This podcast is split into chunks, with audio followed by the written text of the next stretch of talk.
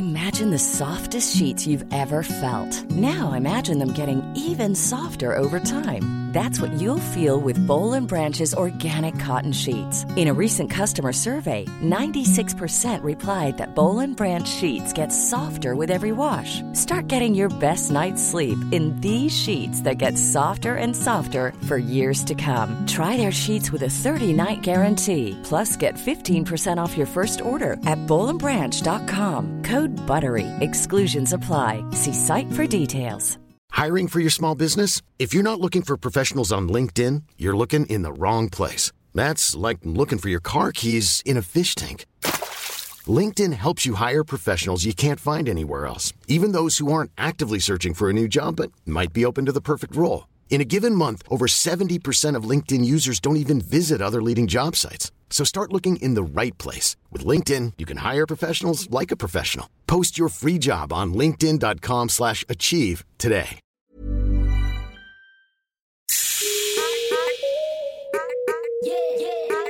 Welcome to the Dope Black Woman podcast, the podcast where we share stories of black excellence as part of our safe digital sisterhood. I'm Leanne Levos. I'm Rashan, you can call me Shan. I'm Livs.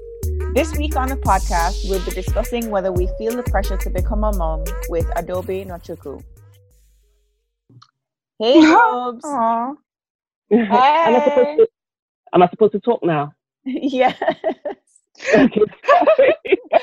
Guys, for those of you who don't know, we're recording remotely due to this whole self isolation business. Everybody is safely in their own home. We are abiding by the law. So, yeah, Dobes, tell us about you, a little bit about who you are and what makes you a dope black woman. I, I, I'm married to a fantastic man who is yet to be a dope black dad.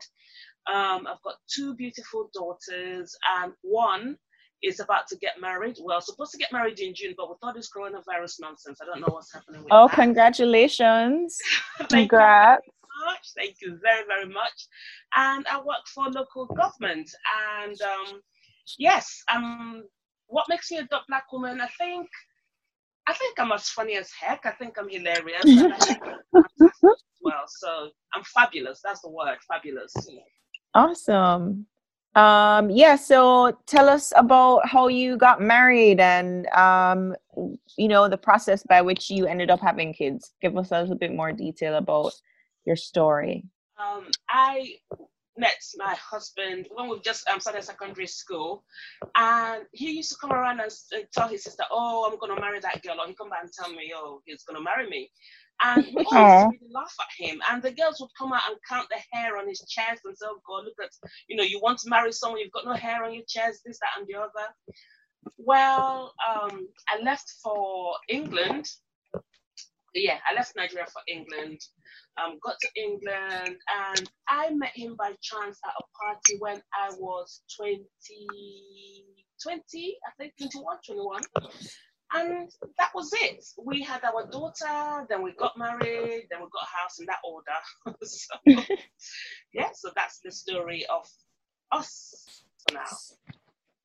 Gosh, so did you meet him at a party in England? He just happened to also be in the country. He swears he followed, you know, he tells me, oh, looking for me. I don't believe him, but.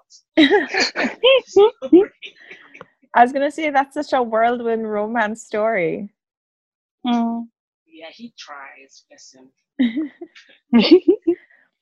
So, how did you feel when you um, got pregnant? I mean, were you excited? Were your parents excited? Like, what were what happened when you got pregnant?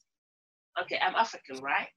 So this is something you don't do. You do not get pregnant out of wedlock. It doesn't happen.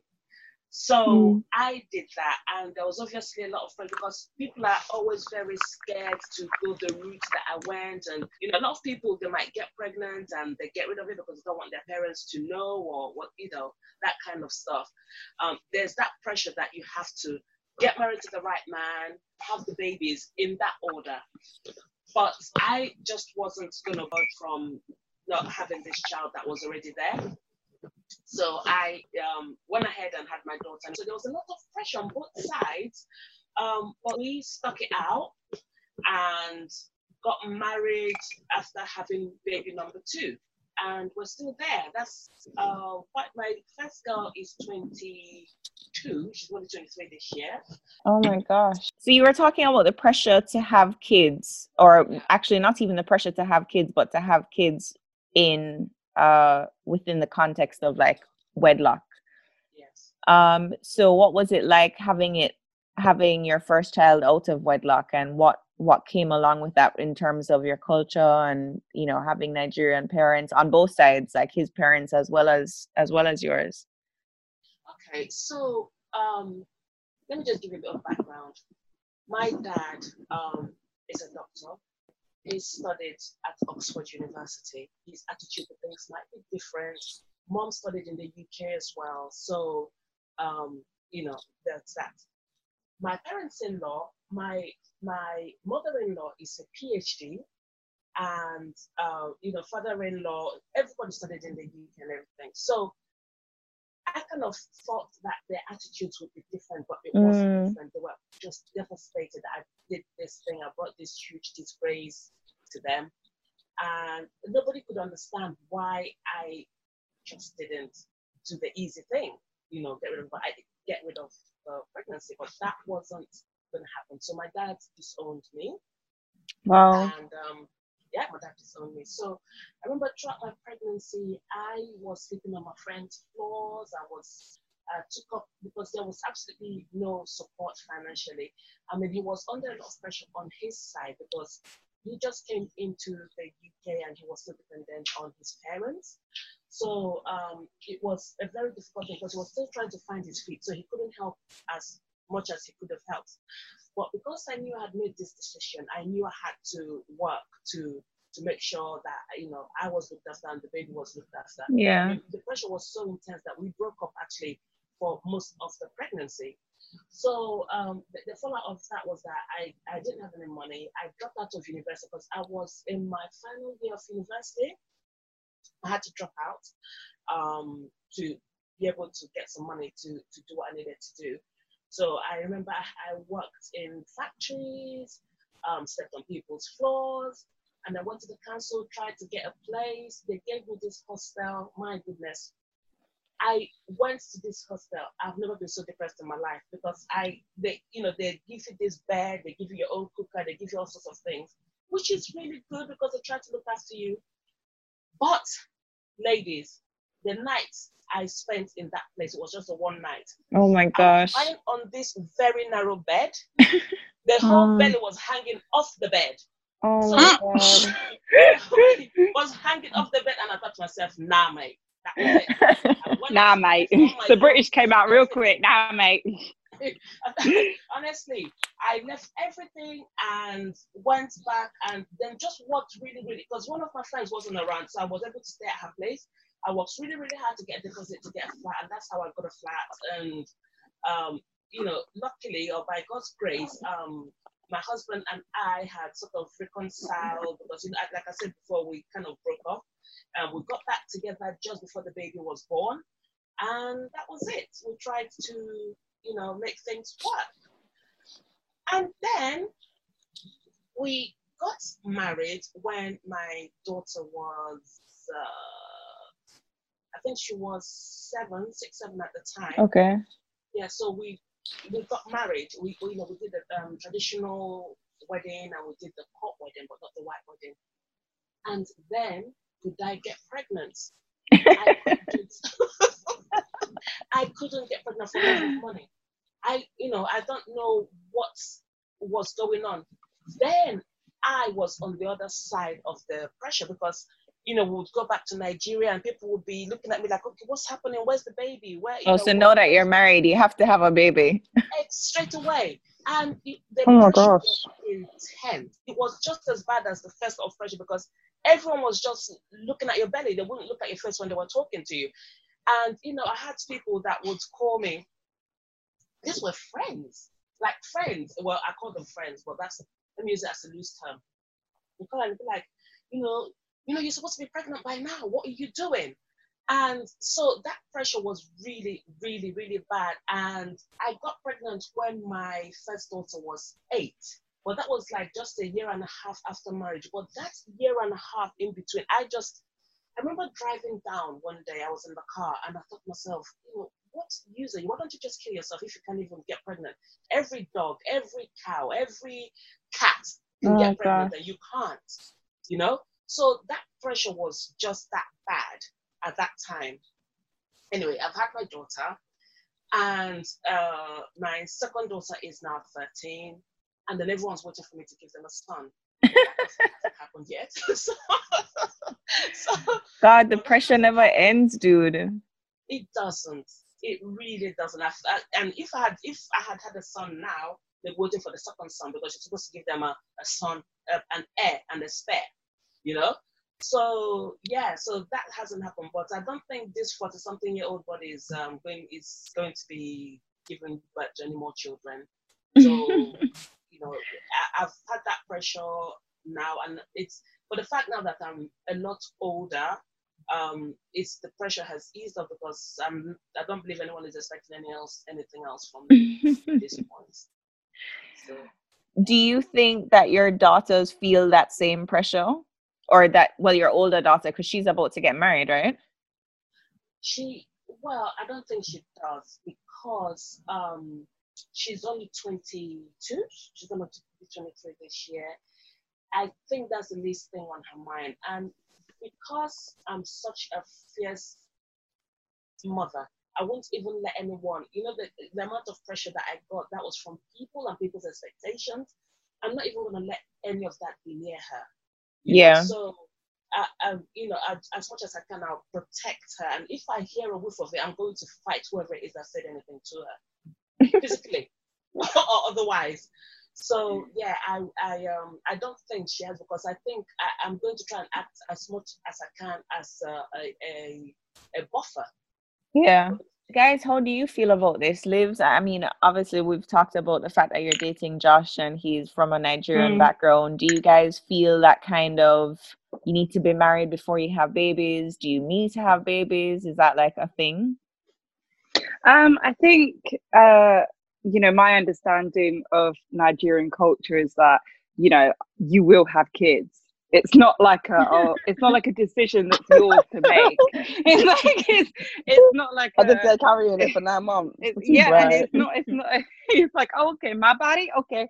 Um, and because Josh is the the first son of the family, the wow. expectation that he will have children is just, you know, it's just there. It's like unquestionable almost. Um, and you know, when I met his parents for the first time, his grandma for the first time, it was just like.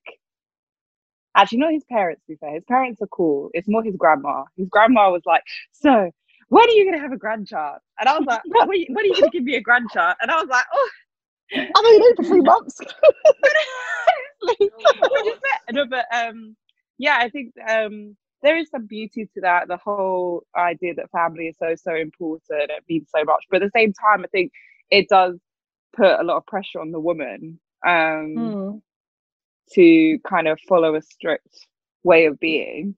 And we've kind of gone back and forth about, you know, the expectations his family or his culture place on him versus what it is he actually wants. So moving in versus getting married versus like having children and you know, things have changed a lot and you aren't tied to we do these things in this order because that's where it's always been. You know, you have to think about what is um you know where are we in our lives and what is financially um you know even a good thing to aim for. So there's all these other variables now. Um so yeah i think i think it's good that you know what you're saying is that you're trying to stop the cycle almost. Like the way that you speak to your daughter and you know it's almost it's like it's um a lot of the time when we talk about trauma within the black community it's about stopping that cycle Mm. and like not just like repeating history because it's what you went Mm. through and it's what your mum went through so like Mm. it's good that you're already thinking you know i'm going to protect her from anyone who's going to want to judge her or put her down like it, i think that's what you should do as a mum but Mm.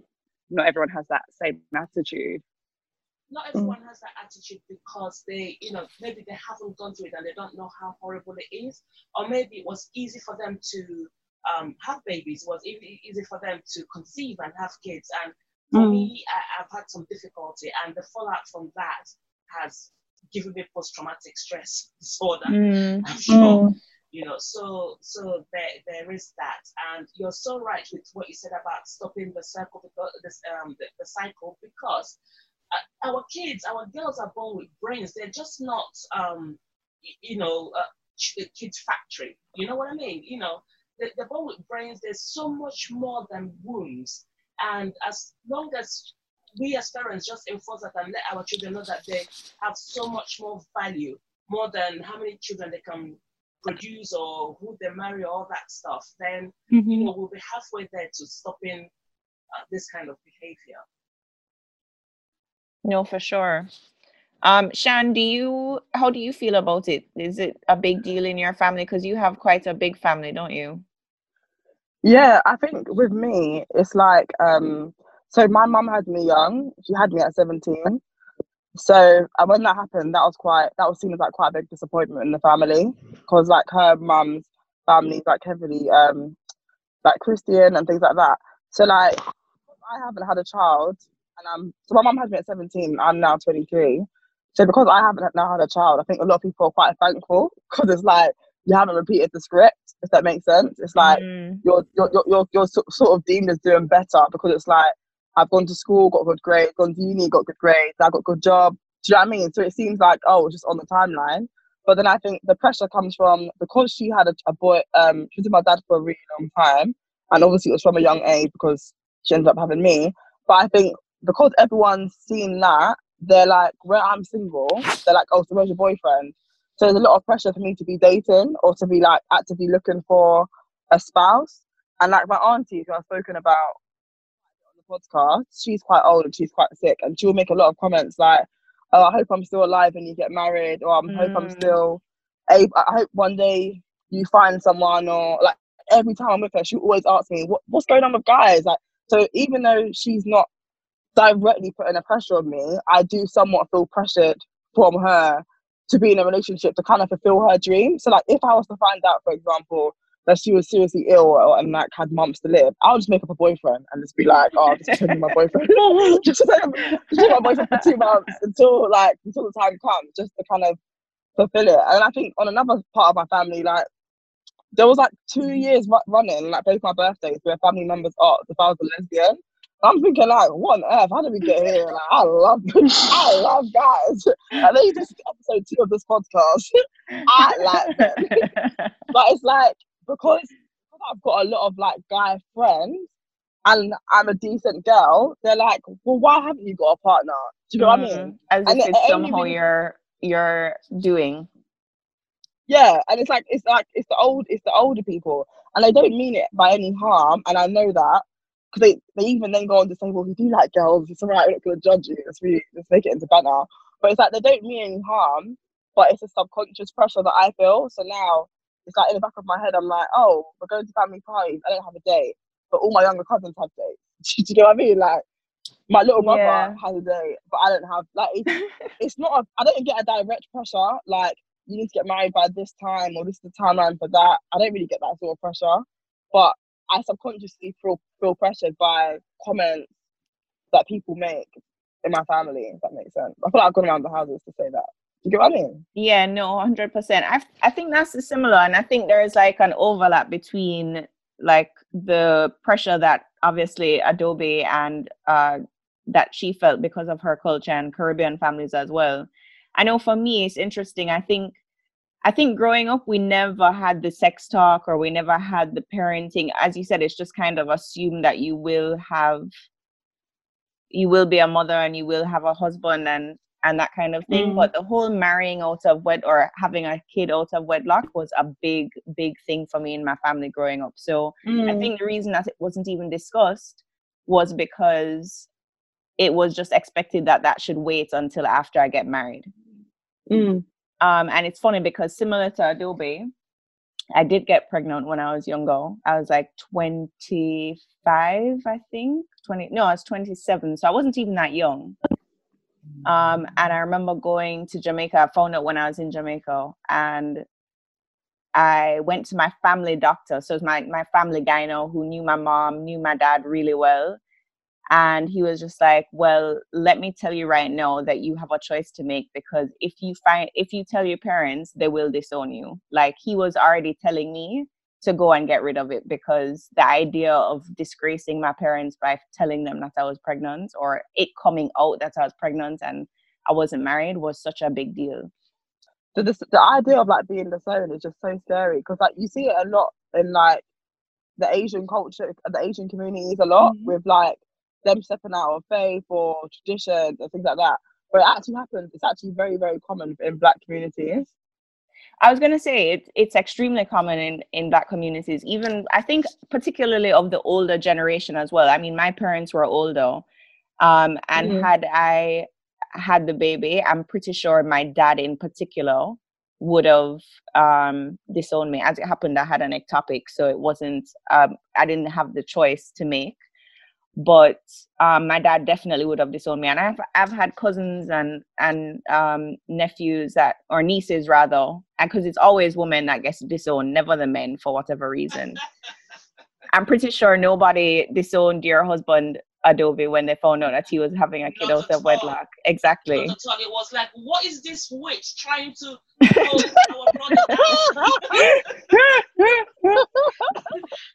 As if it don't take two to make a baby. Exactly. Yeah, I after it's got his sperm that swam to your egg, don't piss me off. Coming to spoil their son and drag him down to hell. oh my god. But I just so, think um, the pressure does come more from African families though than than Caribbean. Because I feel like in a lot of I feel like in terms of stereotypes, like typically Caribbean families is where like the people have kids young, or maybe it might just be British British Caribbeans, but like um, the people have kids young and then the dad runs away. So there's like more of a stigma on like not even having a family structure you know what I mean? Yeah, I think that's probably true. I think even in Jamaica as well. I mean, 50, there's uh, over fifty percent of the households in Jamaica are single, are headed by single women, like you know, single. Really? Moms. Yeah, over fifty percent for sure. Wow. So there is that. There is that kind of common law marriage. I think that has become true. But I think, as I said, of the older generation, as I said, my dad was in his 80s by the time he passed he had me at 53 so of his generation i still think it was an important thing to not have kids out of wedlock. But it's interesting because i think now the transition on women the power has or the pressure has shifted to juggling everything right? Like being mm. the perfect mom being the perfect wife and being the perfect um like businesswoman entrepreneur superwoman in in whatever it is that you're doing. This is the dope black women podcast. I wanted to go back to what Shan said. Yeah, Shan, when mm. I was mm. pregnant with my daughter, I went to a Caribbean church, mm. and it was um, it was like uh, Leah said, it was full of um, older ladies, and it was like they would look at my belly, they look at my ring finger, they look at my belly, they look at my ring finger, and just turn up their faces. really? Definitely. So the pressure was still there. So like maybe like Leah said, it was the older generation. Yeah. It was the older generation. And... That's out of order, you know. Sorry. it's just out. I, some people just really get on my nerves. Sorry to quickly rant. But as, a, as, a, as someone expecting a child, you got enough hormones going on, enough money, financial pressures to worry about I don't want to be looking at my hand and looking at, excuse me. Maybe you have a ring, hmm. but the ring needs to be resized. They need to watch their own. Do you guys think it's different being a mom now? Like, what would happen if, Shan, if you were to get pregnant tomorrow? Like, how would you feel about balancing your career and being a mom and just everything that comes with that? Um, I think I've got quite a biased view in that because um my mom's obviously my mom's married now, and before my dad was around, but he was like in and out, in and out, in and out. But for for, for the majority of my childhood, I grew up looking at my mom as a single woman. Mom owns her own business. She's like went to uni several times. Like so, in my head, I've grown up seeing a woman be a single. What was that phrase you said earlier about the woman in Jamaica? Like basically be the, the head of the household. Yeah. In terms of like finances, mm-hmm. in terms of doing everything, and I've and I've seen my mum do that and smash it. And it's not it's not to say that it wasn't hard on her, because I, I know it wasn't as easy as it looked growing up. but I've genuinely seen her just like smash the fuck out of it. So because she's done that, I feel like I can only do better or match it. So to me, the idea of being like a lone parent or a single parent isn't something that's scary or like that I'm Yeah. concerned about. It's definitely not Mm. something I'm gonna work towards, or don't, it's definitely not something I aspire to do. Like, like I'm not gonna be like, yay, I'm gonna be a single mom. Like Yeah. that's that's not what I'm saying at all. But, but, but, because I've grown up in an environment where I've seen someone do it and do it well, it doesn't feel like Yeah. something that, that, that's very scary to me. And I feel like as Mhm. well because I'm because I work in a creative industry, a lot of people I'm in are gonna have to be that boss mum of the household, whether you're in a relationship or not. You're gonna be Mm. that mum who's the mum, but you've had a really good job because that's just what the creative industry is like. And in the same way that if you're a lawyer but you're a mum, you're, it's still that same sort of like balance as well. Livs, what would Yeah. you do? What would you and have you you and Josh discussed this? Like, what would happen if you got pregnant? And I the thing is, what's interesting is I didn't want kids for a long, long time. Like I'd never had um what is it, broody? Never Yeah, yeah, broody. yeah. I never got that like ever. I was always adamant that I didn't want kids, that I didn't want to have to raise someone and, Yeah. and have to like look after them. for Sort of be selfish years, for a like- whole life. like, I, I, was, I, I wanted to be that auntie who goes on cruises and just lives her best life. Like that was gonna be me. And then, um, and then yeah, like falling in love obviously changes the script a bit. You think, oh yeah, it would be nice to have a family. Mm. Um, and me and Josh have talked about it in the future when the time is right, when we're financially stable, when we're a lot more mature. Um, so not anything, not something anytime soon. Um, but I think what's interesting, um, just like women in general, you know, I remember growing up and being like, yeah, I don't want kids. And people be like, oh my God, what do you mean? What do you Mm. mean you don't want kids? You'll change your mind, you'll change your mind. And looking back, it's like, I was like 14. Like, why do you care so much? like when when young girls say they don't want kids, people are automatically like, no, what do you mean? Liz, that on my makes me little rant. laugh. In Africa, at 14, a 14 year old girl coming out to say, Oh, I don't want kids. You hear, God forbid, go and wash your mouth. What are you saying? Are you okay? But would a, It's such a would- but if a thing. boy said, but if a boy said he didn't want kids, is he gonna get that reaction? I think he will too, because it's a thing where how how yeah, I think he will. I think he will because there, there's still there's there's some um pressure. So when a man starts getting to thirty or whatever, they'll be like, "Don't you don't you know you're getting older? When you when would you find a wife and start having kids?" So they have that pressure too. But I think we have it much more than they do because we are expected to sit and wait to be chosen. Whereas the men can go out and marry whoever they want or pick and choose whoever they want. So there's that um dynamics. So I was gonna say, I think it's interesting what Liv was saying about like saying from like 14 that you didn't want to um like have children because like I'm a lot of my friends and like people that I'm really close to assume that I want to have kids because of how active I am with my siblings, my friends' kids. I just take them out all the time about not not that I need to babysit because I just want to be with them. But even though I'm so like that with them, it doesn't necessarily mean I want to have children. Mhm. And when it comes to Mm. like dating and then telling the guy that, I feel really awkward about doing it. So like this guy I'm talking to at the moment, he was like, "Oh, I hope one day we're able to have a." And he's got a child, and he's like, "Oh, one day we'll have our own children." I'm like, and he's like, why, why, he's like, why do you say hmm? And I'm like, I'm not saying that wouldn't happen if we was to be together, but I'm I can't guarantee that is gonna happen. And he's like, but why would you not want to have kids? And I'm just like, here we go. But I've had those sort of conversations before, and it's like I'm not. I'm neither like, yeah, I want to definitely have kids, or no, I don't. I'm just not really sure at the moment. But I Mhm. find that such an awkward conversation to navigate when dating, when I don't think it's not really common, or a lot of people aren't aware that a lot of women don't have this interest to, to be at home or Mm. to be a mum. And you think now that I'm dating and I'm obviously at a certain age, I'm 35, where people are like, every time you walk into a doctor's office, they're like, well, you know, you're 35, you need to hurry up and have kids. And I know my age. I think, exactly, like, I don't age, know. like, But I think when I go on dates, people expect me to be like in a rush, like you Yeah. know like they're like i'm ready to have a baby tomorrow and that's definitely not the case like i do want to have kids but i'm not in a rush either there like there's so many other things that i want to do that Yeah. maybe children don't involve but i think it's interesting that me- pretty much everybody around you whether it's men or doctors or girlfriends are like so when you going to have that baby when you going to find that man Yeah. Mm. Yeah.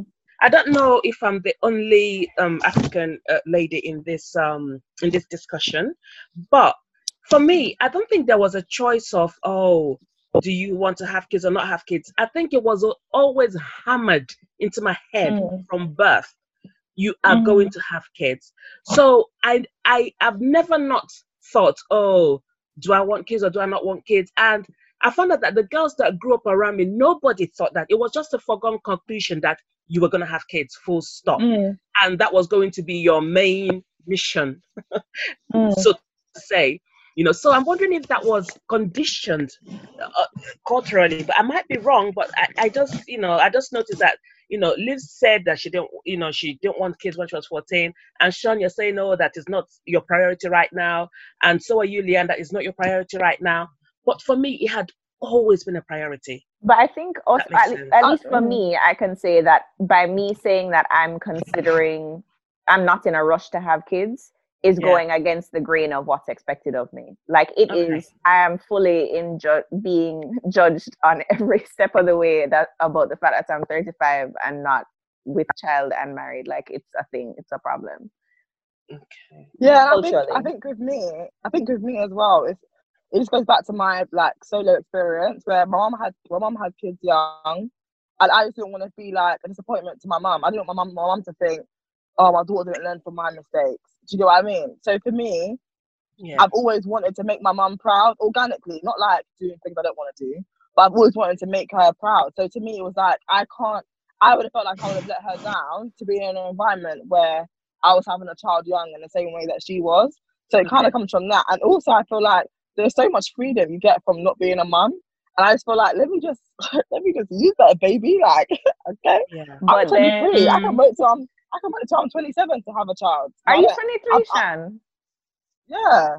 No, I'm I'm I'm 23. So it's like I don't I Damn, don't I'm have, I old. don't have a rush. And I, No, wanna have a- you, you think you're old. I'm old enough to be Shan's mom. Uh, I'm old enough Hey, because I have a child that is Shan's age.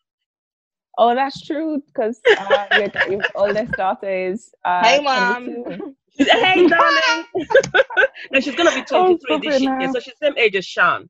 But do you guys? I guess you guys then don't feel that kind of biological clock pressure. Like I definitely, a lot of women my age are talking about freezing their eggs, Mm-hmm. and you know the pressure that they feel to have kids against. You know, most doctors will tell you at the age of thirty-five, it's, e- eggs start to decline. I don't know if that's totally true or not, or if it's just the cultural Mm. pressure of black doctors. I definitely feel the pressure, but I think I feel it. Diff- the pressure comes more from like I know that for myself, I would rather. So like you know how before we was talking about like at the start of the podcast about like getting married first and things like that. yeah. I don't think that's that's not something I I felt pressure to do. But that's something Mm. for myself that I want. So whether that's marriage or being in a genuinely like committed and stable relationship, Yeah. I know that I know that the life that I would like to give my children, I need to be at a certain point.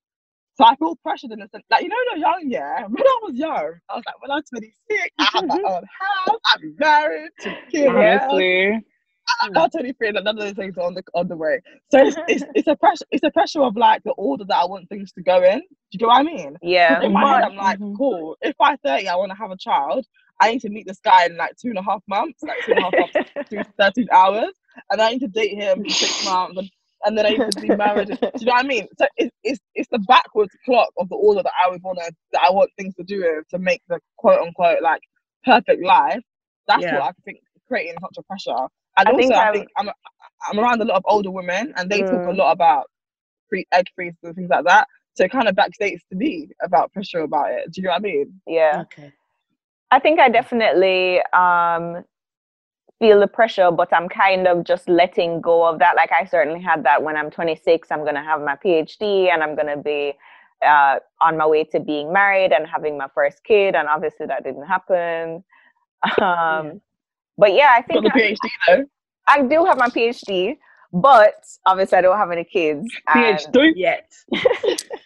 And I'm not married.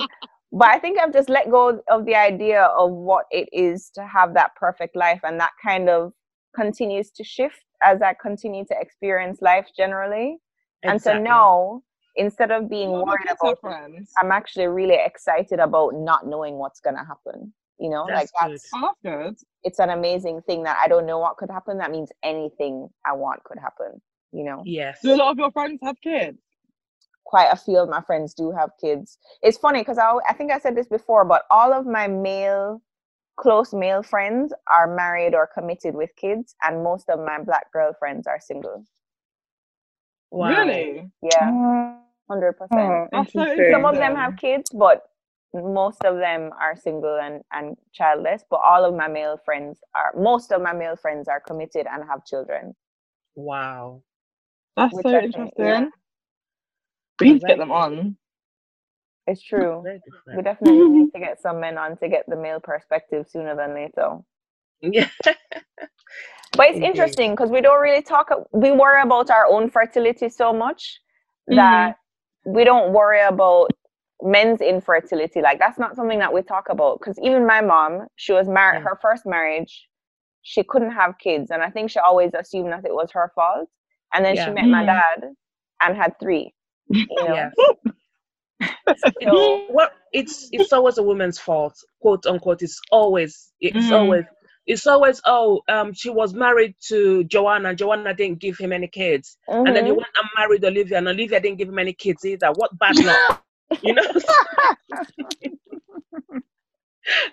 so It's so true. It's funny. Oh, I actually have a friend who shall remain nameless, a guy who had a friend who, a girlfriend, you know, a friend who was a girl, who asked him to sleep with her because his her partner was shooting blanks and she was under pressure to produce a child for him.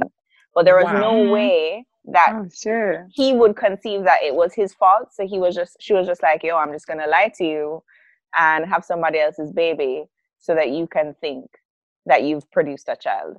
wow, Yeah. Stop it. Yeah. That's wow. so crazy. Wait, so did it happen? Yeah. He had a kid. He, she, ha- she got pregnant and Mm. she's And to this now day, does he think it's his? Yeah. What? 100%. Oh, that is some Jerry Springer shit. Yeah. Well, not really, because uh, you know where I come from. Women have to survive because it's this thing. Because if you don't have children, There are real it's your consequences. fault. You're a witch. You're eating your kids. So the women have to find a way Eating your to. kids. Well, the, you know, it's spiritually. It's all you know. You hear all sorts of things. You know, oh, you know, she hasn't had, she doesn't have children because of X, Y, Z. All sorts of outlandish things. So the women need to survive, and sometimes you go into a family. There are five children, and not one of them is for the husband. Not one. Mm. The husband no. He may or may not Deep know. down, he must know, right? Deep down. He- He- When the the- child's coming out and the nose looks like no one, not the mum, not the dad, the eyes are green, the hair color. What the hell? Yeah. Listen, you will Everyone convince yourself that that knows that. child looks like you. Like you will believe it if, exactly. yeah. Exactly. Even on a more So- deeper level, that uh, like on a serious level, when it comes to like um health history and stuff like that, how does that work? Because do you know what I mean? A lot of Because- women have been caught out that way. Oh, Yeah. Yeah. Or when they're lot of women applying for like caught out. passports or that kind of stuff and you have to do DNA testing. A lot of women get caught out that way. Yeah, they've But even a for lot a of child, like when I go to the doctors and they're like, "Oh, do you have um history of diabetic in the family? Do you have history of blah blah blah blah blah?" I don't go to my mum, "Mum, do we have it?" I just know organically based on my parents, my grandparents. But if you're thinking your dad's Jerome, and your dad's really like Daniel, do you know what I mean? Like you, Yeah. you're not you're not qualifying this information with your mom. You're telling them the complete wrong thing. Imagine someone going like, "Yeah, I've got sickle cell in my family. Yeah, yeah, sickle cell." They don't have any sickle cell. They don't because it's not your dad. Like this is crazy. This is some serious stuff. I can't believe what I'm hearing. It's mad. Oh. God, hon, it happens. It happens, and it's very devastating. And I sometimes I think to my parent, to myself, these parents they've done this thing selfishly, not knowing that down the line is going to be very devastating for the child. you know. Mm. Well, some of these women they just do it because they need to survive, you know, yeah, yeah. with culture and beliefs and all that stuff. So yeah. Crazy. I mean, Mm. uh, what's adoption? What's the whole? Is there a stigma around adoption in in the African community? You think, or in your in Nigerian community, Dobes? I I don't want people adopt. I don't want to say there's a stigma, but it's not the same as having your own kids. I, I don't want to there's- use the word stigma because you know a lot of people before they adopt they go through all sorts of things. They they would have um IVF a hundred times. Really? understand? Yeah, they'll have IVF. And it's so expensive. A big one now is surrogacy. Mm. Yeah, big one in Nigeria now is surrogacy. So before they go the adoption route, they really try their best to produce the child from their own body uh, until it's like it's not happening, and then they go to the adoption, you know, route. Yeah. It's funny because even if I do have kids, which I hope to have a kid, um, I'm pretty adamant about adopting. Like, I think it's a really important thing, and I think Same. more people should adopt um and it would it, for a number of reasons but i personally just you know have always thought that i wanted to but it's funny every time i bring it up to someone that i'm dating Mm. and i've always dated jamaican men they're like Yeah. well we need to have our own kid first So uh, I understand that. Yes, I do. And in Africa, if you if you've had your well from where I come from, if you have if you've had your children and you adopt your your what's the word? Not a hero, but it's you know you've done a fantastic thing. That's fine. Right. But if you adopt because quote unquote you can't have your own kids, it's viewed a little bit more differently than if you've had your kids and then you adopt. Mm. So if you've had your Mm. kids Can adopt, it's a good thing. Mm. I want to just ask something about adoption, um, particularly like from an African perspective. Yeah. So, like, what do you make of um, like white Westerners who adopt African children? Mm. Um, just because you know it's a thing that like celebrities do, and it's always met with, um, you know, there, there's always the people that say, "Oh, you know, they should be allowed to adopt who they want. It's coming out of love," and then the other people say, "Oh, it's the whole white savior thing." So, like, as an African yourself, um, Yeah.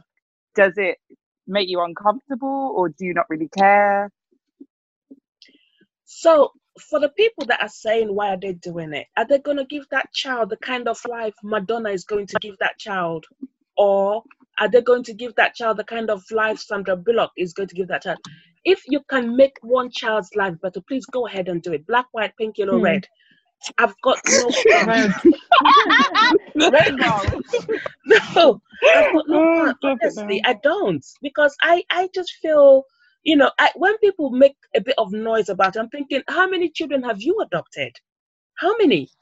you Have know you what it contributed is to though gen- Sorry. Uh, uh, no, I was just saying, you know what it is? I think if you are a white person that's going to adopt a child of another race, whether it's black and vice versa, if you're a black person who's adopting a Chinese baby or whatever it is, Yeah. I think you have to recognize that that child will have a certain identity and that it's going to be different from yours and you need to accommodate for that. So I, I have I have a real problem with the fact that like white women might adopt children but not go out of their way to embrace the, The culture, culture. that they're Right. adopting a child mm-hmm. from. Yes. That's my issue. It's not the adopting, but it's like if you're going to adopt a child from Senegal, Anyway. make sure Mhm. that they are in tune with their culture. You need to be invested in that culture. You need to be Yeah. able Like to be a source of yeah. Yes. Yes. Well, I, I agree with you, Lee, because adopted. you know, I agree with you. If you're going to adopt the child, just make that effort. But as for stopping people from adopting that child, I think that's wrong. Oh yeah. you know, for sure. because I think that's wrong because that child is will probably not have the same life expectancy where they are at that point. Um, you know, they, they'll probably, or maybe if the child would live to maybe five, and then someone like Madonna um, adopts that child, um, and the child would have a, sort of like a full lifespan. So with things like that, I feel like nobody should stop anyone from doing that. But yes, Leanne, you're right. People should work hard at learning that child's culture so that you don't completely disengage that child from wherever they're coming from. You Mm. know, so yeah, but you're definitely right. That I'm actually doing some research about uh, the quality of care in institutional institutions like childcare institutions, and it's crazy to know how little people adopt and how much of a difference it could make in a child's life. Because if the alternative is going into a home Yes. um, you know, or some Mm. sort of childcare institution, the dramatic difference in quality of well-being or quality of life, well-being, development as well when you're talking about babies that are going into care is dramatically Mm. different and Yes. actually adopting makes such a huge impact on just even if you, it doesn't matter how rich you are or how wealthy you are just having a familial space to be in has a huge Yes. impact on kids Yes, it does. It does. But I mentioned the big names because they're the ones that are being criticized in the media. For sure no Mm. Hundred percent. Uh, Livs, how do you feel about it? Because you asked the question. Um, no, I just it's not really. I I get both sides of it. I understand both sides of it because I think that on one side, you know, these rich white women will often adopt children um, from third world countries, and you know, in some ways, yes, that is something to be admired. But in other ways, um, I guess what would be a more long term goal is that those mothers from those third world countries should be supported in the first place so that they Mm, don't have good to give their children up to adoption in the first place. Okay. So rather than like, oh, you know, the quick route is to take care of the children and take those children out of the environment, but you're still leaving the mothers behind.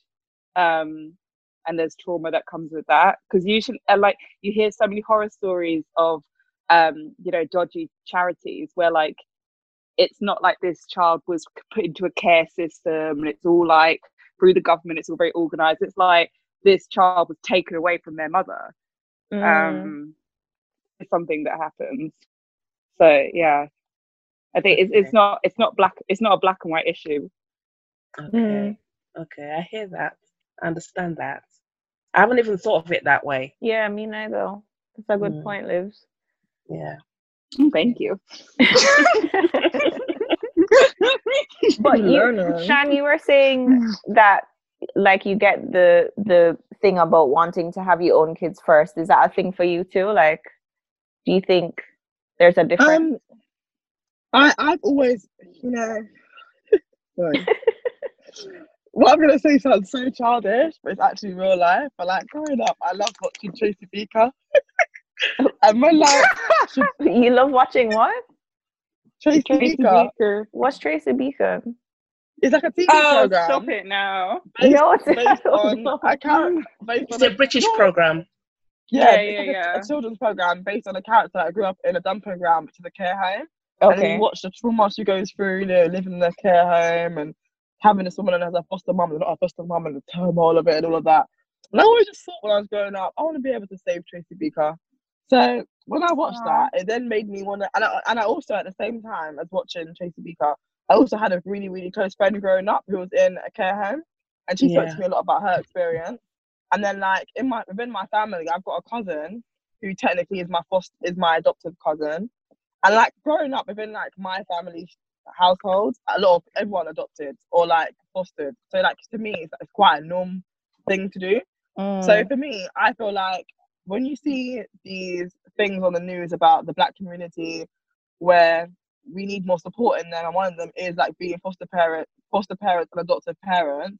If that's something that I'm able to do, I don't see why I wouldn't do that to give someone a better life. I feel like Yeah. we're already, we're we're already at the bottom of the pile anyway. You can have a two parent household of black people and a child could still be disadvantaged and set back. And I feel like True. when you're coming from a when you're in a, a care system, it's even Yeah. more of a setback. Like when you're in a care system and you reach 18 and then you gotta leave, it's mad. So but to give someone that Mm. stability, to be to, for me to know that I could give someone that stability, I think would just make me feel like I really come to the world, like come to this world and like left a mark. Like I can't explain it. It comes from quite a deep place, but I'm going around in circles. But the moral of the story is I definitely want to adopt. But I think that if I was in a relationship with a partner, I could understand why the person might be like, let's have children first. Because it's kind of like, let's worry about us before we worry about somebody else. Do you know what I mean? Like I wouldn't, I wouldn't Right. want, I wouldn't want to adopt someone and them to feel like the adopted child. I'd want to adopt someone, and when I'm introducing them, oh, this is my That's child. your kid, yeah. So, so Mm. with so with that so with that in mind, it would be it would kind of make more natural sense to me to have a child first because this is my genuine first child. If not, it's gonna be like this is my first child. I've got to whisper when I get out of the room. Actually, this is the adoptive one. My first child is blah blah. Do you know what I mean? It's just a bit crazy. yeah, yeah, yeah. Um, I was going to say, Leanne and Roshan, because you both said that you'd like to adopt. If your partner was totally against it, if your partner was like, "No, that's not That's something I want to do," is that like, is that a deal breaker? I feel like Okay, I'm mad selfish. How can, what's your reason to be against it? Yeah, I was just gonna say I think it would depend on the reason. Like what what would be his justification? If it's like we can't afford two kids, then can't that's really argue with that. But I guess it, it's not for everyone because, like, you know, t- to give the other side of the argument, it can be really difficult. Like, you could adopt a kid thinking, "Oh, it's going to be all rosy," and then this kid is like, you know, A bad road. Like Damien. yeah, like they, they take work. Like a lot of these kids going to foster care because Yeah, but trauma. your kid could be I like Damien too. like- You know what I mean? Yeah. yeah, but at least it's my kid. Like, No, no, no. I also feel like adoptive, but when you adopt children, they're normally younger. When Yeah. it comes to adopting adopting children, when they're at a certain age, they don't really like it's not really a thing where they're gonna be like, Oh, adopt this child, adopt this child. So if you like if you like if you're fostering someone and you get a child who's like 14 or 16, there's not they don't really talk about adoption that much unless it's something that you and that child personally want Yeah, that's your choice. child- That's what you want. the child- Yeah. Yeah, because the child's leaving the care system. Whereas when they're like under 10 or under 7, I think is, that's when it's more like they're pushing people to adopt. So for me personally, when it comes to adopting, I would rather adopt someone who's like newborn or like early years, like Yeah. three, four. And that is that's me being selfish and not wanting to have to deal with what you just said, like getting the demon child. Do you know what I mean? Like I haven't got time like right now. When they're four or five, you know, I can train, I can tra- I can help, I can do it. When they are when they've already got all these unlearned bad behaviors, it's like mm-hmm. But some pe- some people much. genuinely want that, right? Some people want, especially like older parents or older women and men, I feel like are okay with adopting a teenager because they don't want to adopt a baby and have to deal with Yeah, the yeah, long yeah. nights and the. So I think it depends on you as a couple. I personally Mm. would probably want to adopt a baby or some, uh, you know, a, a toddler at least. yeah. And then it's Mm. also you get to choose on some level. You're not just they're not just handing you over any old baby, like you know Mm, you do have to go Mm. through a process and you can you know some people are more um what's the right word benevolent than others in being okay with raising kids with disabilities and that kind of Mm. thing but if he just ruled out adoption altogether for something that wasn't practical i think that might be a deal breaker I think it And would say a lot about them as a person. yeah, exactly because it speaks to The their cards the floor character. with them. why, why would you not like? I can't think of a real reason other, other than like the financial thing. Cool, there's no space in the house. Cool, but if I'm really proposing to you to have a, to adopt a child, and I'm stupid enough to be doing it when we're broke, or when the house has only got a one bedroom flat, we've only got three kids in it, then that's that's a, that's an issue with me. Yeah, no, I definitely wouldn't just adopt for the sake of adopting. It would have to be um something that both of us are into. But I would raise eyebrows for sure. This is the Dope Black Women podcast. So we've talked about a lot of different topics. We've covered marriage and abortion and adoption and all kinds of things. Have you guys um has it made you think differently about anything when it comes to having children or has it challenged any views you already have? I think I tried to challenge those kind of embedded pressures that we all feel or that we've all talked about anyway. But I think knowing that they're obviously like hearing Dobes' story and you know the fact that you know she went through this difficult thing of dis- you know potentially disappointing the culture and still ended up on the other side of it definitely makes me more um more invested in disrupting the norms and just being like you know what if i do have kids i have kids and that's great but i'm not going to do it Mm. just because i'm of a certain age and because people are telling me i need to find a husband and blah blah blah all that kind of stuff like i'm enjoying my life as it is now and i think you know that's the most important thing I've always been outside the uh, curve, you know, like uh, an anomaly. I've always been just that person that is just left key, you know. So um, I think it's very important that you just make the right decisions for you. I found myself being very, very um, upset, not upset, but quite um, depressed for quite a while because I just wanted to please everybody, but for some reason I just couldn't please everybody. I just Mm. couldn't do it. You know, so whatever I did, it wasn't pleasing anybody.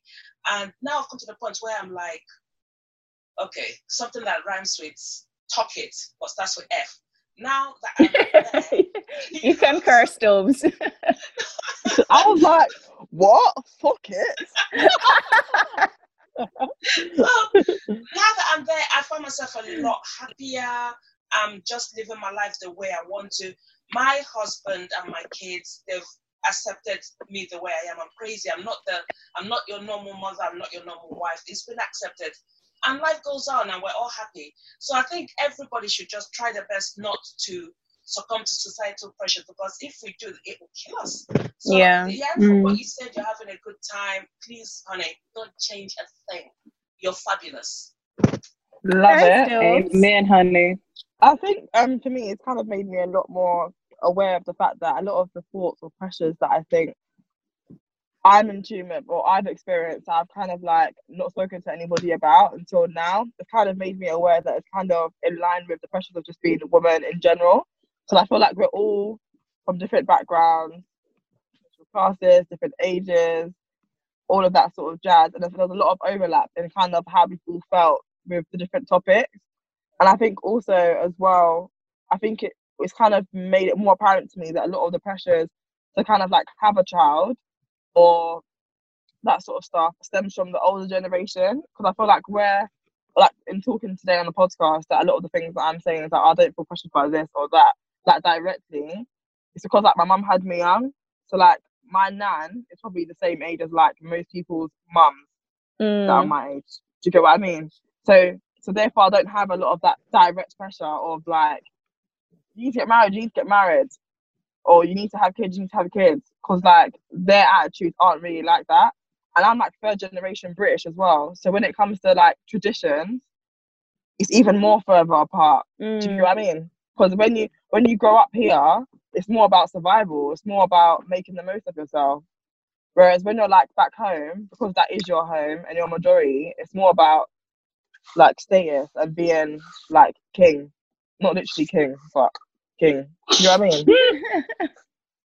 Yeah, I get you. No, hundred percent. Livs, are you still firm in your um? We're gonna do what's best for us when the time comes. Yeah, one hundred percent. I think that um, you know, one things I've taken away from this um is just like kind of something I said in the beginning about breaking the cycle. I think we've all felt pressures in our own way from um, outside sources or just society in general or our parents or grandparents whatever it is and i think it's just bringing back home that um you know what you choose to do with your body is your own personal choice Mm. period. And yeah it's like how you then go about that uh, with your future and with your children is is up to yours to make. So i feel positive. I feel good about the next generation. I feel like things are definitely changing in terms of the pressure that women face in general. Awesome.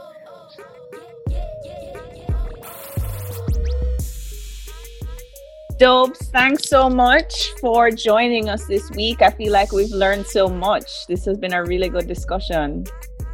Thank you so much, ladies, for inviting me. It's been fun, really fun. Thank you. Thanks so much for listening, guys. We know you have lots of time on your hands nowadays. So, i'm so done so don't forget to subscribe and rate the podcast wherever you get the podcast from. Go back and listen to some of the older episodes, catch up with some of the ones that you've missed. Um, on Twitter and Instagram, we're Dope Black Woman One, and on Facebook, we are just Dope Black Woman. We'll be back with you next week. Until then, stay blessed and unapologetically black. All the way black. Blackly black. Blacktastic. Woo! Hey!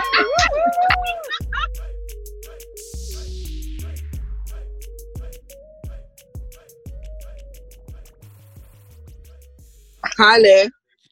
Hey. Where's everyone? They can't use Zoom. What the hell, yeah? Everybody's here now. Oh, sorry. yeah. I'm here. No, that's so funny. You're so dumb, cussing us all out, but we got here before you.